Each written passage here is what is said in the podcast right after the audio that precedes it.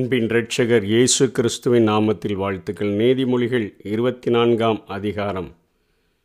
வாழ்க்கை பாடத்தில் பட்டம் பெறுவது எப்படி என்கிற அநேக ஆலோசனைகளை நீதிமொழிகளிலே சாலமோன் நமக்கு வழங்கி கொண்டு வருகிறார்.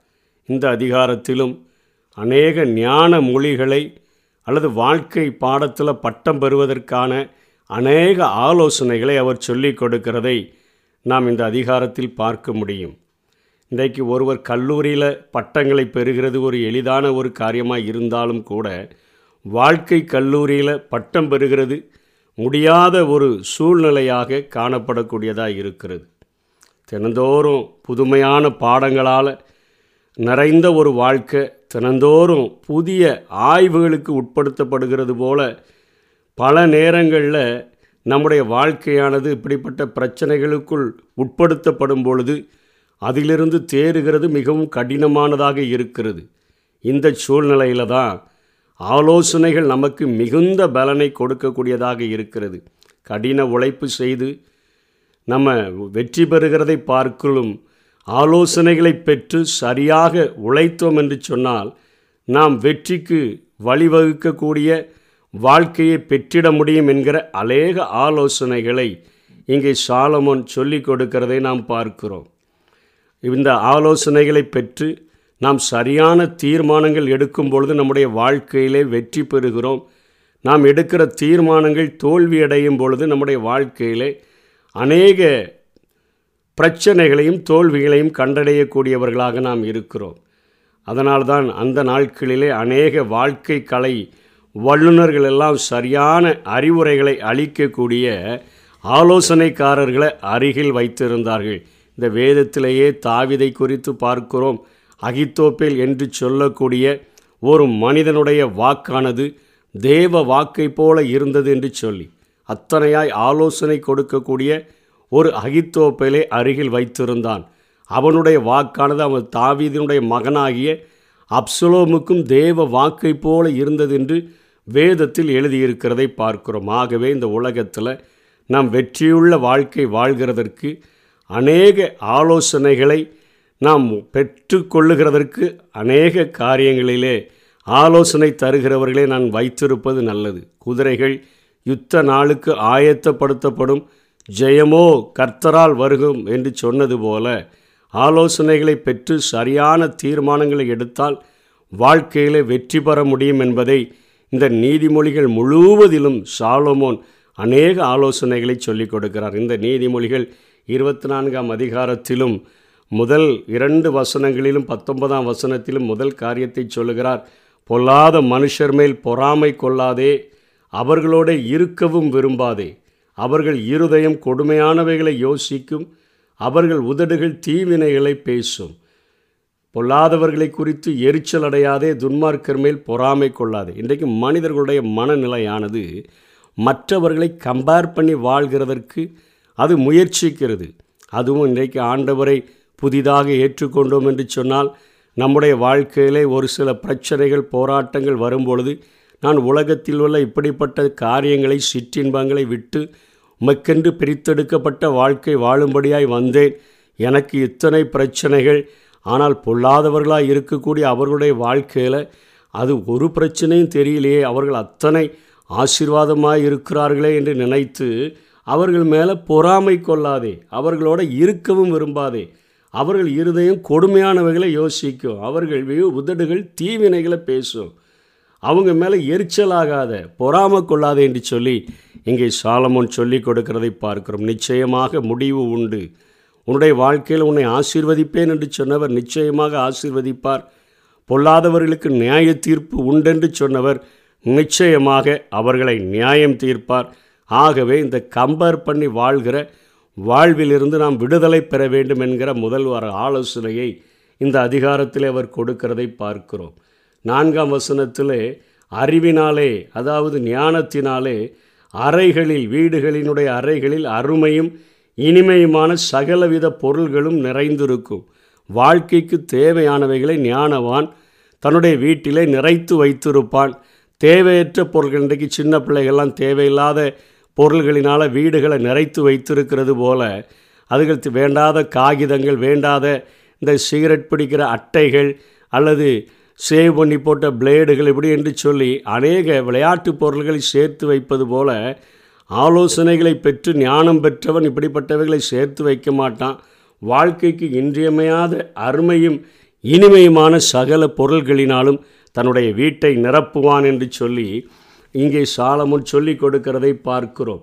ஐந்தாவது வசனத்தில் சொல்கிறாரு ஞானம் உள்ளவன் தான் பலன் உள்ளவன் இன்னைக்கு ஒருவேளை இன்றைக்கி நம்ம வந்து ஆளுகிறவர்கள் தங்களை பாதுகாப்பதற்காக அநேக பாடிகார்ட் அதாவது பிளாக் கேட்ஸ் என்று சொல்லக்கூடியவர்களை அழைத்து செல்லுகிறார்கள். மெய் பாதுகாப்பாளர்களை அழைத்துச் செல்லுகிறார்கள். அவர்கள் பார்ப்பதற்கு மிகவும் பயில்வான்கள் போல தோற்றம் அளிக்கிறவர்களை அழைத்துச் செல்லுகிறார்கள். ஆனால் வேதத்தின் பார்வையிலே வேதம் சொல்லுகிறது ஞானம் உள்ளவன் தான் அறிவுள்ளவன் தன் வல்லமையை அதிகரிக்க பண்ணுகிறான். பிரசங்கி ஒன்பதாம் அதிகாரத்தில் நாம் பார்த்தது போல அந்த பதினாறாம் வசனத்திலே ஞானமுள்ளவன் தான் என்பதற்கு அவர் ஒரு காரியத்தை சொல்கிறார். ஏழையின் ஞானம் அசட்டை பண்ணப்பட்டு வார்த்தைகள் கேட்கப்படாமல் போனாலும் பலத்தை பார்க்கிலும் ஞானமே உத்தமம் என்றேன். ஒரு சிறிய பட்டணத்தை பாதுகாப்பதற்கு பலன் உதவி செய்யவில்லை. ஒரு ஏழை ஞானியினுடைய ஞானம்தான் உதவி செய்தது. ஆகவே ஞானம் உள்ளவன் பலன் உள்ளவன் என்கிற ஒரு ஆலோசனையும் இங்கே அவர் சொல்லிக் கொடுக்கிறதை பார்க்கிறோம். அதே போல் அவர் ராஜாவாக இருந்தபடியினால் சாலமன் சொல்லுகிறார் நல்ல யோசனை செய்து யுத்தம் பண்ணு. ஆலோசனைக்காரர்கள் அநேகரால் ஜெயம் கிடைக்கும் என்று சொல்லுகிறார். இன்றைக்கு நம்ம யுத்தம் பண்ண போக வேண்டிய தேவையில்லை. இன்றைக்கு ஆண்டவருக்கென்று ஆத்தும ஆதாயங்களை நாம் செய்ய போகும் பொழுது இப்பிரபஞ்சத்தினுடைய அந்தகார லோகாதிபதிகளோடு கூட நாம் யுத்தம் பண்ண வேண்டியதாக இருக்கிறது. இயேசு கிறிஸ்து அழகான ஒரு ஆலோசனையை சொல்லுகிறார். ஆத்துமாக்களை ஆண்டவருக்கென்று சுதந்திரிக்க வேண்டும் என்று சொன்னால் ஒரு கொள்ளையிடுகிறவனோடு கூட ஒப்பிட்டு பேசுகிறார். ஒரு கொள்ளையிடுகிறவன் ஒரு வீட்டுக்குள்ளே போனால் ஒரு பலவான முந்தி கட்டின பிறம்ப அவன் நினைக்கிறதெல்லாம் கொள்ளையிட முடியுமே. அதே போல் இன்றைக்கு அநேகரை கீழ்ப்படியாமையின் ஆவிகள் பிடிச்சு வச்சிருக்குது. நீங்கள் என்னதான் சொன்னாலும் காதுக்குள்ளே போகாது. அவர்களுடைய கீழ்ப்படியாமையின் ஆவியை முதல்ல அந்த பிரபஞ்சத்தின் ஆவியை பலவான முந்தி கட்டிட்டு நீ சத்தியத்தை சொன்னால் அவர்களை ஈஸியாக ஆண்டவருக்கென்று ஆதாயப்படுத்தி விட முடியும். நல்ல யோசனை செய்து யுத்தம் பண்ணு. ஆலோசனைக்காரர் அநேகரால் ஜெயம் கிடைக்கும். ஆண்டவராக இயேசு கிறிஸ்து சொல்லுகிற இந்த ஆலோசனையினால் அநேக ஆத்துமாக்களை ஆண்டவருக்கென்று நாம் சம்பாதிக்க முடியும். தொடர்ச்சியாக பேசுகிறார். ஆபத்து காலத்தில் நீ சோர்ந்து போவாயாகில் உன்னுடைய பலன் குறுகினது என்று சொல்லப்படுகிறது. ஆபத்து காலத்தில் அவரை நோக்கி கூப்பிடும்படியாக நாம் அழைக்கப்பட்டிருக்கிறோம்.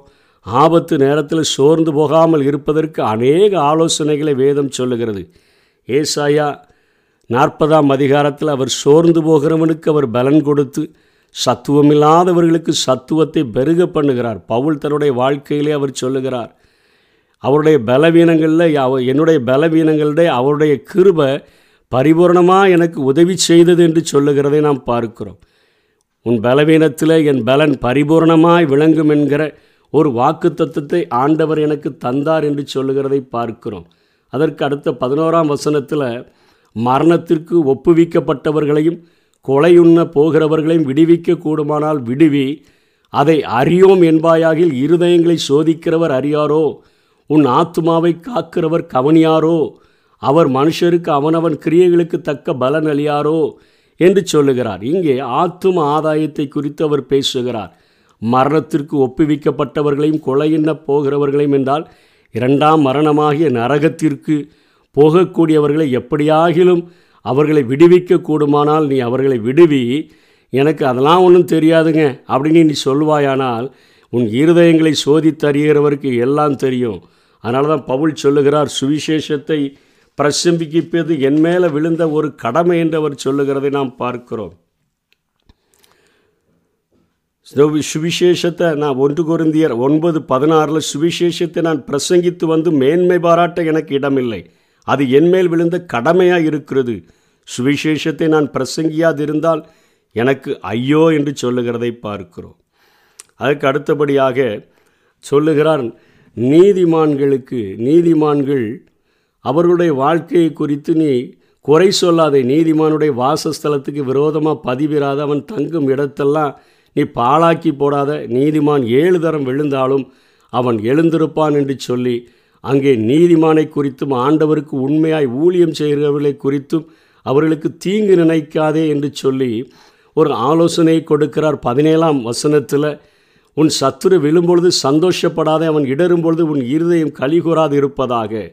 உன் சத்துருக்களை மத்தேயு ஐந்தாம் அதிகாரம் நாற்பத்தி நாலில் சொல்லுகிறார். உங்கள் சத்துருக்களை சிநேயுங்கள் உங்களை பகைக்கிறவர்களை ஆசீர்வதியுங்கள். உங்களை நிந்திக்கிறவர்களுக்காக உங்களை துன்பப்படுத்துகிறவர்களுக்காகவும் ஜெபம் பண்ணுங்கள் என்று சொல்லுகிறாரே. அந்த ஆலோசனைகளை நாம் பெற்று ஆண்டவராகிய இயேசு கிறிஸ்துவனுடைய ஆலோசனைகளை பெற்று அவர்களுடைய அவர்கள் என்னை சத்து என்னை என்னை வெறுப்பதற்கும் என்னை பகைப்பதற்கும் காரணம் அவர்களுக்கு பின்பாக இருக்கிற சாத்தான் என்பதை அறிந்திருந்தோம் என்று சொன்னால் இந்த ஆலோசனைகளை கடைபிடிப்பது நமக்கு மிகவும் எளிதாக இருக்கக்கூடியதாக இருக்கிறது. அதே போல் நியாயத்தை புரட்டக்கூடாது.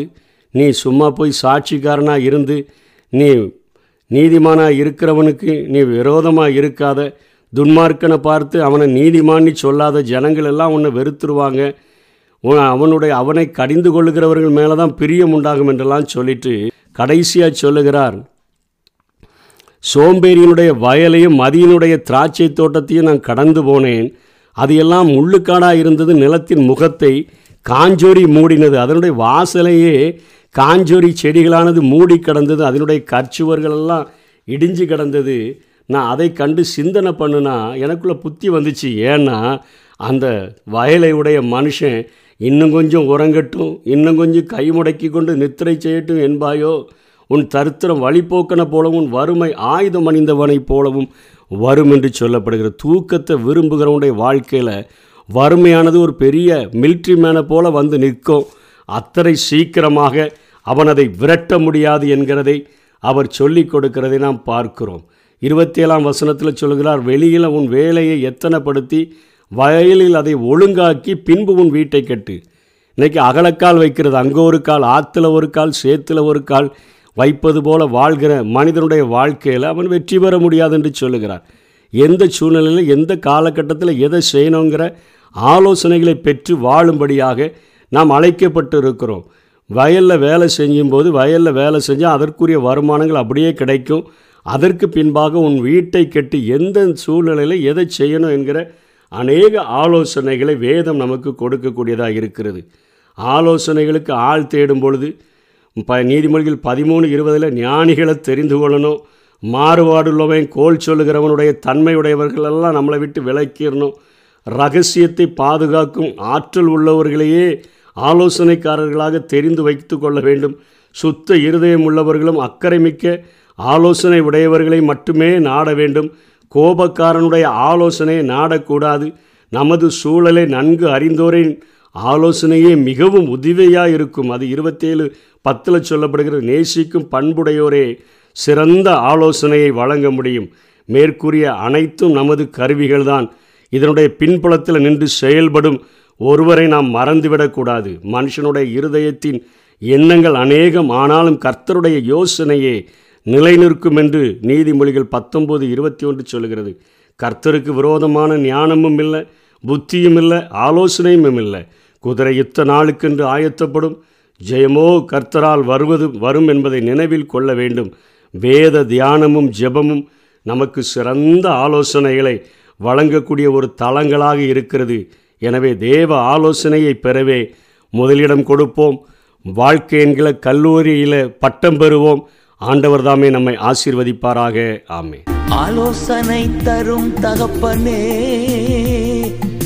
இரவும் பகலும் பேசும் தெய்வமே. ஆலோசனை தரும் தகப்பனே. இரவும் பகலும் பேசும் தெய்வமே. எனக்குரிய பங்கு நிறே பரம்பரை சொத்து நிறே ஆராதனை மக்கே